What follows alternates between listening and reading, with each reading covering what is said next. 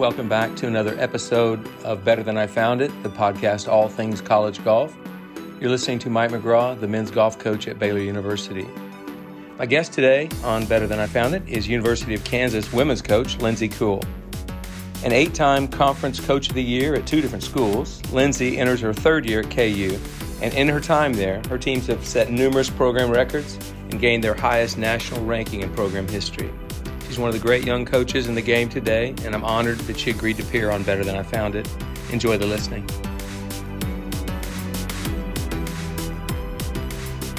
Okay, Better Than I Found It listeners, let's give a big shout out and welcome to head women's golf coach at the University of Kansas, Lindsay Kuhle. Lindsay, thanks for taking the time to join me today. This is a, a special treat for me. Yes, thank you so much, Mike. Um, it's just an honor to be on your podcast today. I've I've listened ever since your first one. So it's an honor to be on it. Thanks for asking me. Wow, a loyal listener. I love them. You know, I've got a small group. It's not that big, but it's pretty loyal. They they seem to hang in there, and I've enjoyed this podcast. And as I'm going to talk about a little bit later, I learned something from every guest, whether it be a coach, a tour player, a former player, whatever it is. Uh, I, I tend to learn something, some little nugget that I can use for what I'm doing here in Waco. Uh, you know, we this is uh, going to air during Thanksgiving week, so we're just Thanksgiving is this coming week next week, and I think it's a good time to reflect. All coaches have a lot to be thankful for. One of the things we had to be thankful for is our players. We wouldn't have a job if it wasn't for those players. So, what I want you to do is tell me a little bit about your current team, kind of the makeup of your current team, where they're from, what their names are, and and also kind of how the fall season went. I've seen the results, but to you, how it went. Yeah, um, yeah, I think that's one of the things I'm most thankful for is the opportunity to coach and lead.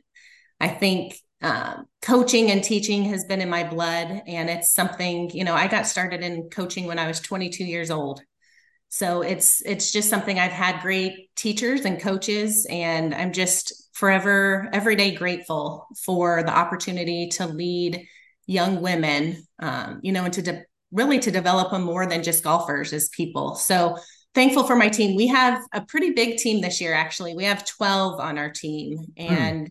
it's pretty well spread out. Um, I'm going to go three through each one of them, but we have two seniors, one graduate senior and one senior. Um, Manon Donche is from France and she transferred from Kansas State for her last year as a graduate student.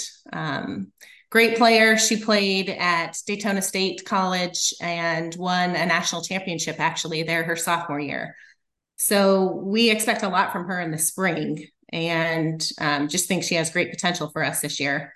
Our other seniors from outside of Wichita, in Wellington, Kansas, Hannah Hawks. I know and, Wellington very well. One of my college uh, teammates and roommates, uh, Scott Templeton, was from Wellington. Love Wellington, okay. Kansas. Mm-hmm. Okay.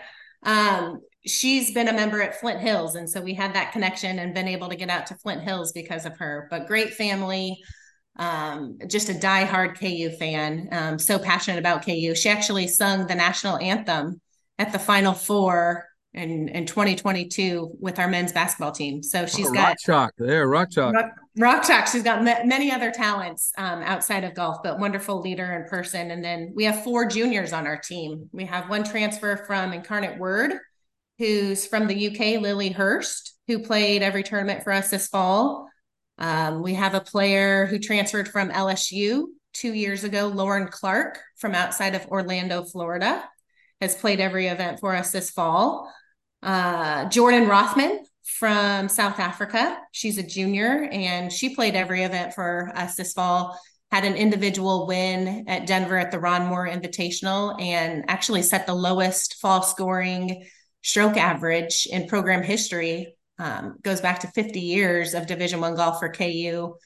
Um, had a great fall. Uh, just under 71 is her stroke average. And then our last junior, Johanna Ebner from Austria, and she won the Austrian Women's Am this past summer and a strong player for us in previous years and this fall. So that's half of them. Half of them are upperclassmen. And then the other half, um, we have four sophomores Amy DeCock from Palm Desert, California, Katie Ruge from Omaha, Nebraska, Anna Wallen from Sweden, and then Ruth Tonneson is another transfer that we got um, from Morehead State, and she's from Norway. Really looking for these players to continue to grow and improve and hopefully step up and make the lineup here sometime soon this spring or in the next couple years. Um, and then two great freshmen. We have Lila Lauterbaugh from Buffalo, Missouri, just outside of um, Springfield. She had a great freshman year. Um, freshman fall set the the lowest score as a freshman at the UNM Dick McGuire in her second round shot 67 and I think she's averaging just right at 72 just a little above 72 and then Lauren Pham from Las Vegas Nevada. Um, so like I said a, quite a big team but what I love so much and what I'm so grateful for this team and and what they bring to this team is really five things. I, they're extremely passionate about the game of golf, and and that's one thing I love about my players and love to coach. I love players that are as passionate about the game as I am. Um, I really think about golf and think about how I can be better and be a better coach all the time. So when you you have players that do the same, it just makes it that much more fun. Um, they're extremely coachable and confident. They're team players and they're very goal oriented. So we really talk a lot about our goals, you know, process, performance, and outcome. And we're very transparent about where this program is going and where we want to end end the season. We talk about rankings, we talk about where we want to finish each event. And they're all on board um, because they have that, you know, the talent of of being very goal oriented, um, high achievers. So love this team, love their work ethic. And really, this program has grown a lot in the two years that I've been here, just with the culture and and the passion and and everyone's really bought into what we're doing here.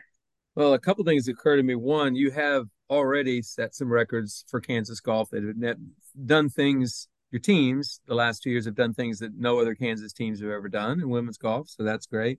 You have a broad spectrum of international players transfers and kind of middle America girls that grew up in the heartland. So uh, you're you're all over the map there, literally all over the map. it's great. Yes. Um, well, uh, so uh, before you got in the coaching profession, uh, you had a successful career at Tulane. And, and actually might be noted you graduated three months before Katrina hit, so you didn't have to go through that. I had Tom Shaw, who was the men's coach there at Tulane, when when Katrina hit on my podcast uh, several months ago, and Tom did an amazing job of talking about how he had to shepherd that team through and how other universities, SMU most notably, took care of the team. But you were a, an all conference player all four years at Tulane. Uh, you played for Coach Sue Bauer, and you had a uh, really successful college career. So, what uh, before you got to Tulane, who got you into coach or into playing? I mean, how did that all come about? Yeah, you know, it's probably my dad. Uh, he was just an avid golfer, loved the game. Um, I grew up in outside of Denver, Colorado, in Littleton, and he went to the University of Colorado Boulder, and we loved Colorado. And my dad really saw me only going to the University of Colorado to play college golf. Um, but he he's the one that got me started in the game. And then I have an older brother. He's about three and a half years older, and we would go out just the entire family go out every weekend and play at least nine holes together as a family.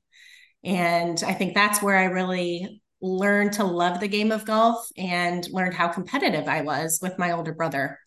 And that's something I, I like to recruit as well. I love to recruit girls, ladies, women that have older brothers, older siblings, because I think there's just a competitiveness that comes out when you have that. Um, I probably wouldn't have played golf for as long as I did had it not been for my brother and my dad. So grateful for them for getting me into the sport and and grateful for my head my head coach at Tulane that you mentioned Sue Bauer is really the reason I got into coaching and and why I stay into coaching is just the experience I had as her player. Um, extremely special to me. It was pretty difficult going 1500 miles away, you know, to New Orleans completely different culture, different life. I knew no one there other than Sue Bauer and knew her just a few months from the recruiting process. But she really took me under her wing and really made me feel like I was part of her family and all about relationships with her. Um, even as a freshman, we'd go out every Sunday afternoon and play nine holes at English turn. And it just made me feel like what I had done with my family. And it made me feel like I was at home. I had someone to talk to. And I think that's where the trust really began is when we played golf together. I felt like I could really learn from her and and be coached. Well, let's talk about what you did learn from her because you became a coach and you as you said, it was early on you knew you would be a coach. Uh, what did Sue give you uh, as a young coach because you were 22 when you started? What are some of the things you you gleaned from her that have made you a better coach? You know, I think the structure, the organization, the competitiveness, um, and just the passion. You know, I think everything I do, I do 100%.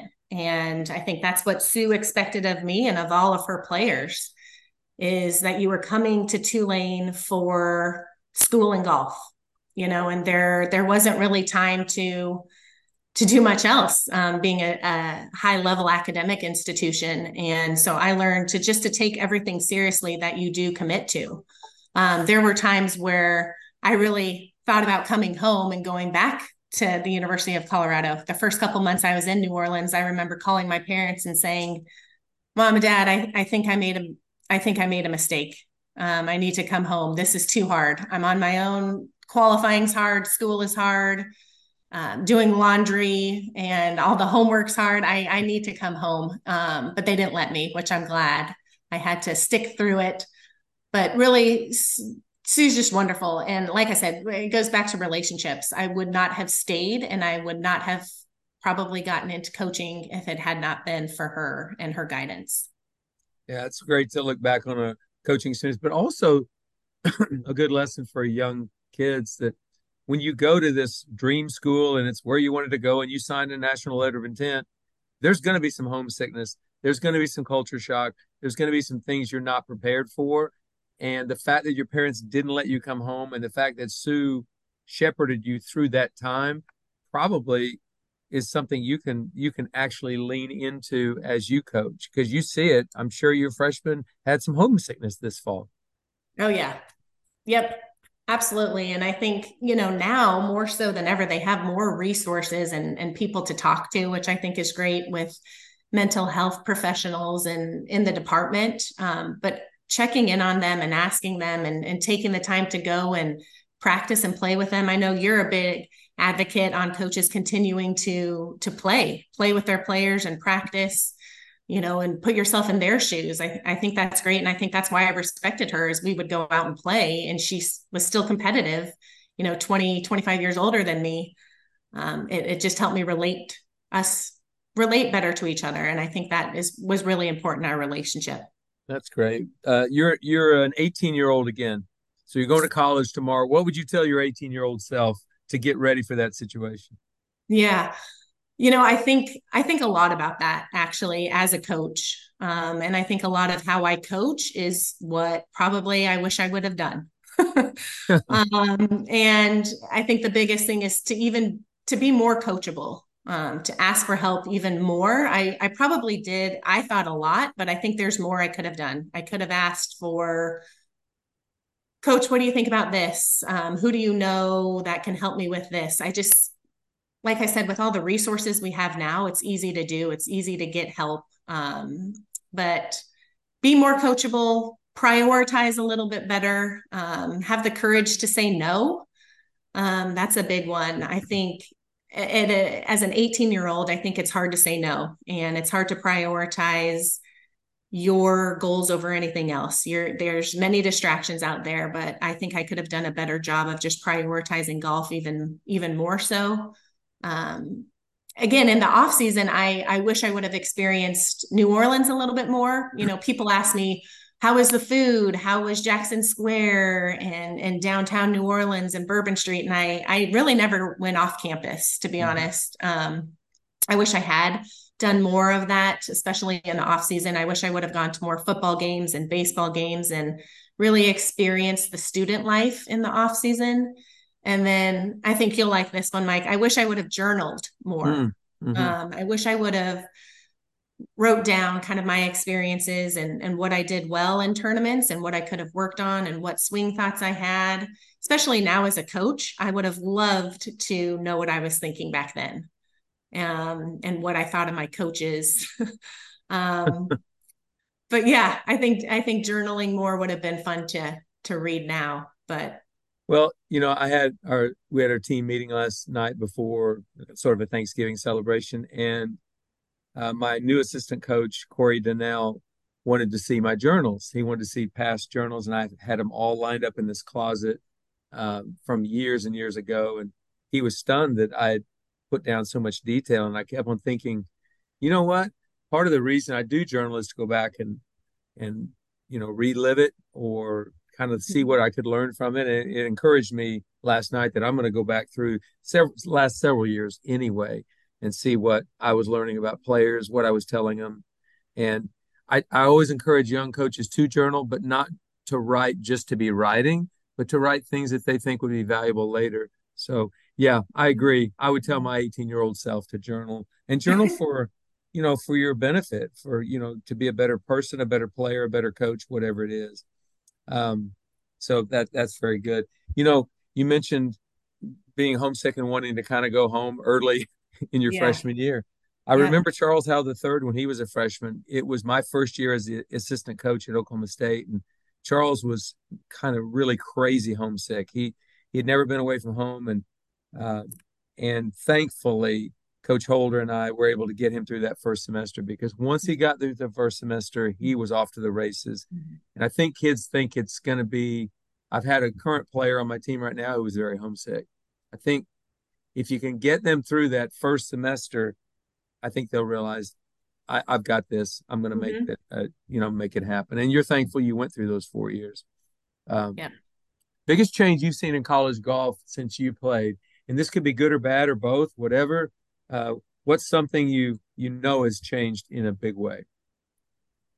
Yeah, I think it's obviously the coaching. Right, 20 years ago, um, we only had one coach, and coaches couldn't go on the green. So my coach was really only there on par threes, and the captains kind of served as the the second coach or the assistant coach. Um, so I think there's there's more people in the player's ear, if you will, um, giving advice, good or bad, or confusing the player um, hmm. more sometimes. Um, I think the facilities, obviously, the resources on campus. Um, I love that there's more mental health professions and it's being almost normalized to see sports psychologists. I think that's really important. We didn't have that back then.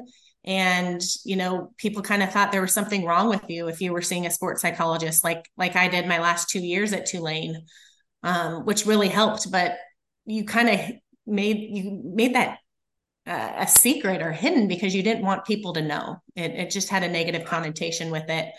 Um, but I, I think we're getting to be a little bit too analytical and and maybe overthinking some of the game obviously more than we did 20 years ago. You know, you have these green reading books, you have Trackman and the Foresight Sports Quad that you travel with, and easy uh, to travel with launch monitors that give you all these numbers. And I think you can think too much about the game, think too much about where you're trying to hit each shot. And back when I was a player, we didn't even have rangefinders. You know, we had to actually do the math on on the hole locations from the middle of the green. So I think I I kind of I, I'm I'm torn. I think that there's some good things that that are happening now, obviously, with the resources that we have. But I think that we just need to keep the game simple. And that's one thing that, you know, we did 20 years ago is you just played more and reacted more and used your feel. And I think players just get a little too caught into the mechanics, the technical, the the overthinking and less playing. Um, those are kind of the big things, but um, yeah, and that's something I try to do with my team is take away the rangefinder sometimes, or they're not allowed practice swings, or they're not allowed to read the putt. Just get up there and hit it. You know, think more of how you were playing when you were six to ten years old, just getting started in golf, get the ball in the hole and compete and and treat it like a game instead of you know a, a problem you're trying to solve on every hole and overthinking everything. You know uh, two things there. One last year i did that in qualifying on a course we had not played. So no no range finder finder on a, an unusual golf course you've never seen. And there were a couple of kids very upset with me and i said i understand why you're upset with me. It was probably unfair for me to do that on a course you'd never seen. But every tournament you play something. Surprising, mm-hmm. unusual, uh, that shocks your system is going to happen. If you're not ready for that, I, am not preparing you for you know for golf. But I, I do agree that you know we're doing more technique work and more watching videos and more in the lab instead of out playing the game. I mean, it's kind of one of the only sports where you where they think that most of the training should occur outside the the field of play and i'm thinking gosh the field of play that's mm-hmm. what we when I was a kid. In fact, if you look at it, old time golf courses have driving ranges that just fit in someplace. There weren't driving ranges. You just mm-hmm. went and played the game for learning. Anyway, I know we're yeah. never going to go back to that, but there is some value in that. I really believe. Best piece of advice you've ever received from another coach, and this could be somebody you compete against. It could be somebody you played for. Just a great piece of advice you'd never forget. Yeah, that was that's a tough question because I've received so much good advice and I think that's why I stay into coaching. I I love to learn and I love to get advice from from my fellow coaches. But the one that stuck out the most was when I was transitioning from being an assistant coach to a head coach. And this was from the current head coach at the University of Georgia, Josh Brewer, who hired me as his assistant. I was only there for 6 months, but hired me there as an assistant back in 2012, right when he became the head coach at Georgia from USC. He'd won the national championship there the year before.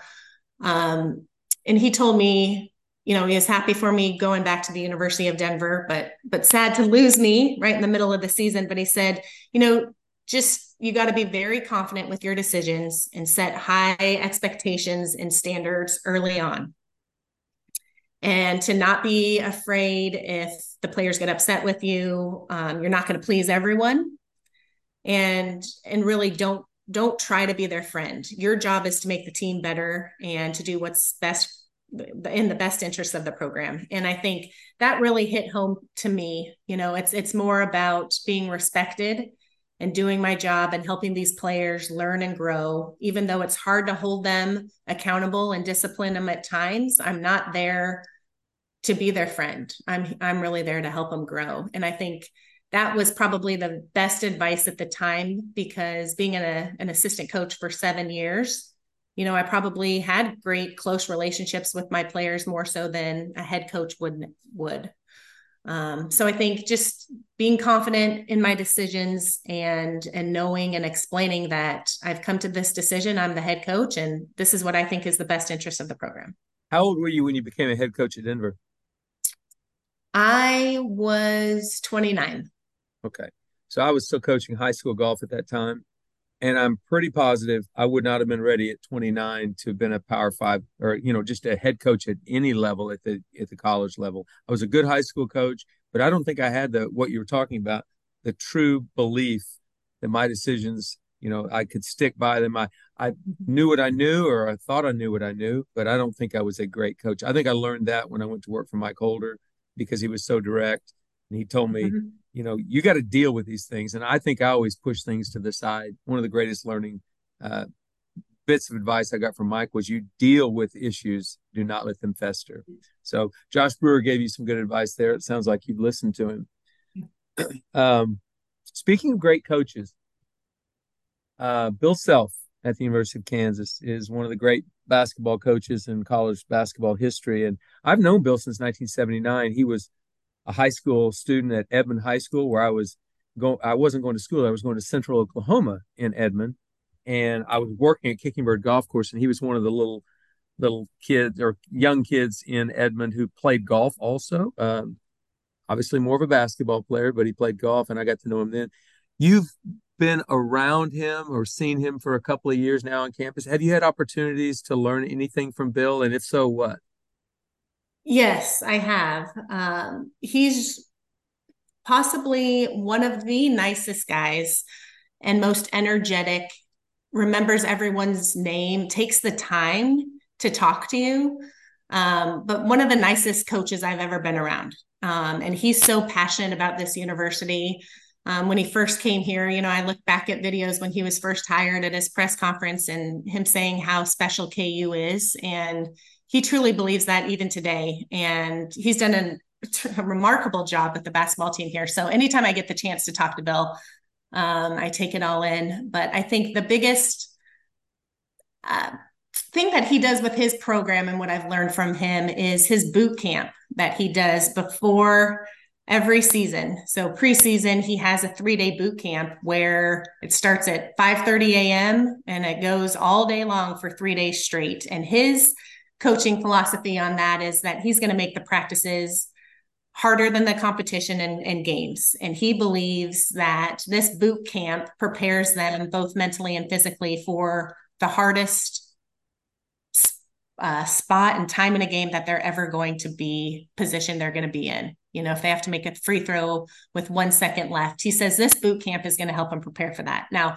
I understand it's it's more than that, but I decided to try that out this year actually, and it wasn't as physical or as mental mentally exhausting as what he does. But we did a little training camp um, over Labor Day for four days, and we played the I think the toughest courses in Kansas. And we started off at Topeka Country Club, went to Wichita Country Club, Flint Hills, and then we finished at Prairie Dunes. Mm. And 25 mile an hour winds at Prairie Dunes, which I'm sure you've experienced, Mike. Um, but we played four days in a row, and that was our qualifying. And it was only those four rounds, and we take the low five scores to to our first event, which we we played really well there. I think that prepared them and gave them confidence, just like Bill expects of this boot camp. They come back more confident and more mentally tough and ready for the season. And Bill has a way of of coming from behind in multiple games and winning. And I think that just shows the mental toughness of his players and how they trust the leader and the decisions he makes. So that's my one thing is just the boot camp that he does and and the meaning behind that and really how it does prepare his players and hopefully mine. And they believe that for the upcoming season. Well that doesn't surprise me about bill. What a great coach. And um, he's got oklahoma roots that i obviously do as well. Um, i've followed his career closely all through the years. So I know you and your husband AJ have are proud parents of Lucy and Jordan. So you have a couple of kids. A uh, couple of things. One, do they play golf? Do they like golf? And two, how do you balance? How do you juggle being a mom and and and being a coach? Because if you're going to be a great coach, there's a lot of time you have to invest. But if you're going to be a great parent, equally, you've got to invest a lot of time. How do you balance that? Yeah, that's a great question. Um, first, my kids do play golf. And so they're Jordan is six and Lucy is nine. And Jordan's my son, and he absolutely loves golf. We are fortunate to live on a golf course on a par three. So he'll go out almost every night and go chipper putt. And um, he competes in the US kids golf in Kansas City over almost every Sunday. There's a tournament. Um, so he has that that passion for golf, which I'm so glad that he does. Um, so has Lucy, Coach has Coach Bermel had a uh, had a home visit yet or not? Not yet. Not yet. Just making sure. Yeah. Um, and then my daughter Lucy, she's nine. She's kind of all over the place. Um, that's her personality, kind of into everything, but hasn't really focused yet on on golf. Um, she she's more of a, a, busy person, so she likes to run and and jump and cheer, and um, so we'll see where where where golf will lead her, and potentially in the future. I don't know. But my How husband, yeah, yeah, yeah. Um, so grateful for my husband. I think that, you know, Thanksgiving week, I would most definitely not be where I am today without him. And the really cool thing about AJ is um, he was an athlete in college and played professionally for the San Antonio Spurs in summer league, had great mentors, and went on to be a coach in college. So he coached at the Air Force Academy then he coached at the University of Denver where we met, and then went on to coach a couple high school teams after that. Um, but really, he's my he's my rock, and I could not be a coach without him. And when we made the move from the University of Denver to the University of Kansas, you know, AJ had to give up a lot. He had to give up his true passion of coaching.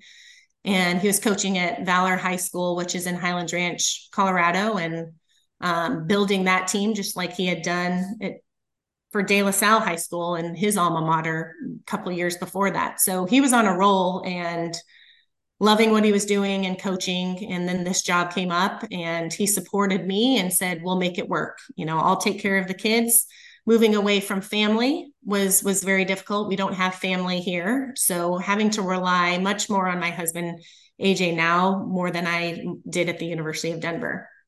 Um, so he takes the kids to school and picks them up and he coaches all of their basketball teams arranges their soccer practice and softball and golf and all the sports that they're in.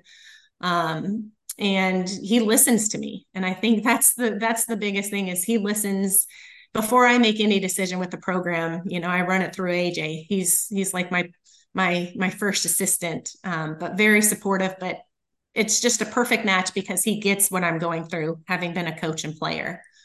Um, but the the the mom coach life balance is very difficult, and I'm very open and transparent about how difficult it is. Um, having two kids, trying to build you know my coaching career. You know, i had lucy in 2014 and i started coaching as a head coach in 2013 so trying to make a name for my programs and build my programs and be the best possible coach i could um, was very difficult for me while having a kid because like i said mike i'm 100% all in. If i set a mm-hmm. goal i will work hard towards that goal until i achieve it. And um, i would say i'm right now I, I, never think i'm 50 50 with as a as a parent and a coach with my time and attention. I, I, think that's really hard but i would probably say i'm a better coach than i am a mom um, right now because i'm you know trying to build this program at ku but i think the off season is extremely important for me to spend time with my kids and my family and go on trips and vacations and go to their games and you know sometimes i miss practice and i miss meetings to go to be with my kids because i think that's really important. Um, but it's extremely difficult. It doesn't matter if you're a mom or your dad being a parent and having a, a career and balancing both is is just a big challenge but it's the people around you and it's the family and support that you get not only from you know my husband aj and my parents and his parents but from the the place you work um, and they're incredibly understanding here at KU, and they want my my kids and my family to be at games, and you know, come to a bowl game and come to the volleyball game. Bring your entire family. That's what we do for entertainment here at KU. Is we bring the whole family along, and they come with me on on trips as well. And so, just trying to to intertwine both of them, if you will, and really make my family and my kids as well as the golf family and my ladies, one big family, um, is really important to me. And those are the, the two things that matter most to me in my life right now is my team and my family. And your team has become part of your family, obviously. Yeah. Yes. Um, so I thank you for all of that. Uh, I know it's not an easy uh, balance. It's never easy, uh, but sounds like to me you're handling it quite well, you and AJ together. Um, I know you're a regular listener of Better Than I Found It. So you've been listening since the early times when I've, I think I've, you're going to be about the 174th episode that I've had. And um, I never expected it to go this long, but I've had some favorite episodes where I feel like I learned a lot. I feel like I learned something from every coach, player, whatever it is I have on here. But what are your some of your favorite episodes or things you've you've gotten from this? Yes, great question, and thanks for asking because I think this is really how we we connected. Is um, I asked you a few weeks ago if if I could if I could get a hold of your book better than I found it, and that's how I first learned about you was through that book. And I my assistant at the time had the book, and I read it and gave it back to her, but I never had my own copy. So I asked you for one, you sent it right away, and I'm very appreciative of that. Had the chance to read it again. So there's a lot of um, overlap there with your book and your podcast. But what I like so much, and I just love to learn. I think I love to learn from other coaches and obviously from you and the career that you've had in winning three national championships and and building so many great programs. It's it's really motivating to me to read and to listen to your podcast makes me want to try new things and and I feel like I can be a better coach when I listen to these. There's many things that I can do better, but I think my my favorite podcast is I think it's the fourth or fifth podcast that you ever did. It was the fall of 2020. So we were going through COVID. We you guys weren't sure if you were going to play. It was you and Mikkel, and I think the title is something about being a lifelong learner. Mm-hmm. That's it. And um, a couple of takeaways I, I really liked. And the main point of that was that you just had an honest discussion with one of your players. He was a sixth player on your team, Colin. Colin Coburn. yep. You had a, an honest discussion uh, with him about what can I do better? What can you do better? Are you happy here? Um, and every player that it sounds like every player that you've had, you promise them three things that you're going to help them graduate, you're going to help them prepare for professional golf if they choose to go that route, and that the love of the game will be as much or better when they graduate in your program and that really hit home for me and and his response as it did for you mm. i'm sure of just not loving the game and loving where he was at loving workouts loving being coached loving practices and I think that's a great lesson for me that I learned from you is to be able to learn from the best around you. Don't think that you know it all ever and to continue to be a lifelong learner. And I remember on that podcast, I think you were 60 at the time, you said, I'm going to be a better coach when I'm 70 if I continue to learn. And I continue to ask my players and my assistant coaches like you did with Brian Goots, you know, having honest feedback and honest conversations. What can I do to be a better coach? So that's by far my favorite podcast, um, just because it really hit home with me, you know, and you encourage coaches to journal and reflect, which you did, I think, between your time from Oklahoma State to Alabama. It sounds like you had a lot of time to reflect on what you could do better. And I think every coach needs to take the time in the off season to sit down and really reflect on what went well, what can you get better at, ask for an evaluation. I think it's really hard to do and it can be very humbling, but I think it needs to be done. Ask your players, ask your assistant, what can I do to be better? Because ultimately, we're here to serve our team and our players, and we need to be at our best. Hmm. Well, I remember doing that podcast. I really remember the conversation with Colin because I don't I don't think my career has ever been the same since Colin and I had that conversation because it, it, he he actually spoke to me as honestly as a kid can speak to a coach and do it respectfully. And he was basically telling me, I, I hated the game of golf this spring and you didn't do anything about it, coach. And you didn't help me get through that. So I, I think that's wonderful. It's valuable. But I also think what you just mentioned about getting better, being a lifelong learner, improving yourself. So you probably have had an end of the semester meeting with players and you've given your expectations of what you think they should do over the break to get ready to come back in the spring. We all do that. One of the things coaches fail on, in my opinion, is doing the same. The players should be able to expect you to get better over this break. That doesn't mean you're going to seminars 24 7 for 30 days, but what are you going to do to get better over the break? Have you decided? Because I know I have. Mm-hmm. And so mine is reading and mine is preparing the team for our next reading assignment and how we're continuing going to continue to build a culture.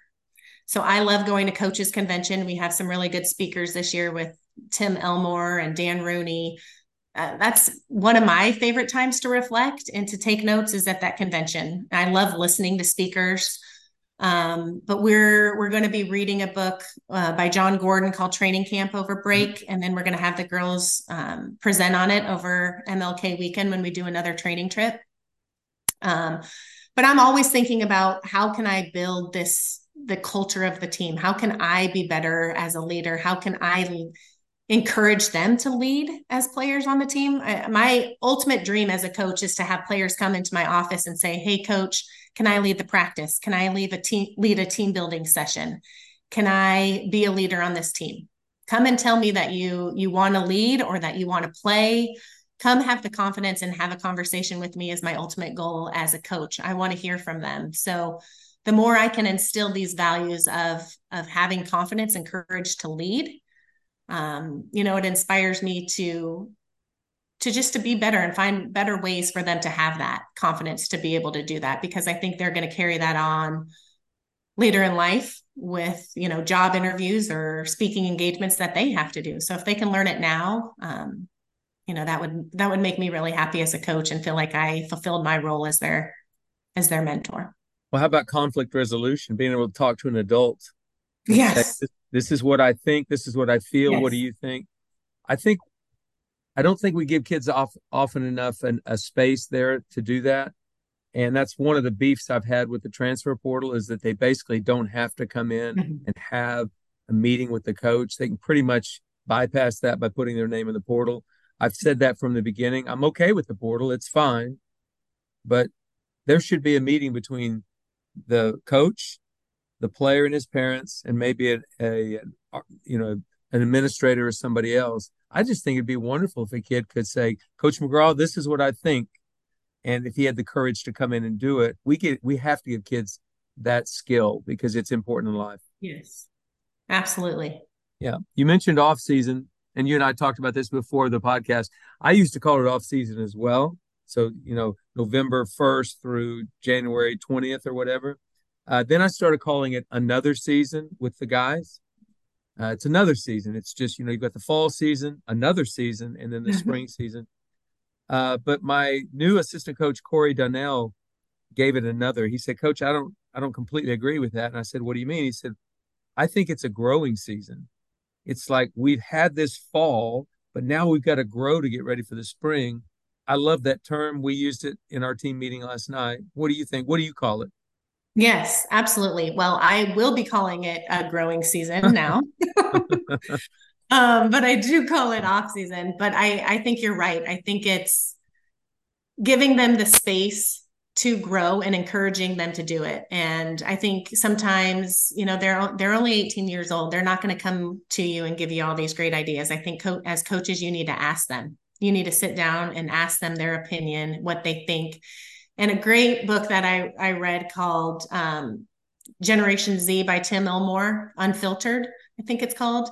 Um, talks about that generation and what they really how they learn best and what they really want they want to know why but they want a voice and they want to be able to give feedback um, not only just receive it but to give feedback and i think it's really important for coaches nowadays to understand who we are who we are coaching and our students and to give them a space and offer that so that they can feel valued and important well, that gives me uh, more excitement to hear tim out at the convention. Yeah. Yes. Yeah. I actually heard him speak about 10 years ago when I first got to Baylor. Uh, he's really, really good. I look forward to hearing him again. Yeah. Okay, so it's not an off season. It's going to be a growing season for you and me and our athletes. Tell me about your spring schedule. I know what ours is. What what does yours look like? Yeah, we we kind of go all over the place and we start pretty early. I've always been a big believer in just getting out early. I've hosted a tournament in Arizona at Superstition Mountain probably for the last eight years. Um, they're going to host regionals in 25. Um, so we actually host January 22nd, just mm. a hmm. one day event, five teams. We got UCLA, Arizona, ASU, Kansas, and Baylor. And just a nice 18 hole stroke play event um, to get the season started. Then we go to Central Florida a couple weeks later, so early February. And I like to space out our tournaments kind of every other, every two weeks, every three weeks in the spring. Um, just being in Kansas, you never know. It could, we could have a little bit of snow. We could have 65 degree weather. But if we have something on our schedule where we're going down to Arizona or Florida in warm weather, you are excited and you're motivated to be practicing hard. So um, then three weeks later, we go to Westbrook, the end of February, which is a great tournament outside of Phoenix in um, Westbrook Village in Peoria, hosted by University of Wisconsin. Then we have a little break, take our midterms, go to spring break. We go to Florida State um, the middle of March. Then we go to Arizona State the end of March. Then SMU and Baylor are hosting at Dallas Athletic Club the 1st of April in a match play event. And then we have our conference championship uh, I think it's April 18th through the 20th at Houston Oaks. Boy, you're going to love Houston Oaks. Have you ever been there? yeah, two years ago. It's wonderful. Good, great place. Well, that's a great schedule. Kind of uh, spaced it out quite nicely, but also a bunch of great venues and great teams to play against. Yeah, that's you. great. Well, Lindsay, I appreciate you spending this uh, 45 minutes or so with me. It's been great to get to know you finally uh, a little bit better. I uh, appreciate you listening to this podcast, reading my book. That was nice of you. And uh, gosh, I wish you the best of luck this spring. If you see Bill Self in a hallway someplace, tell him I said hey. Absolutely. Thank you so much for having me, Mike. Absolutely. Best of luck. Thanks. You too. You bet.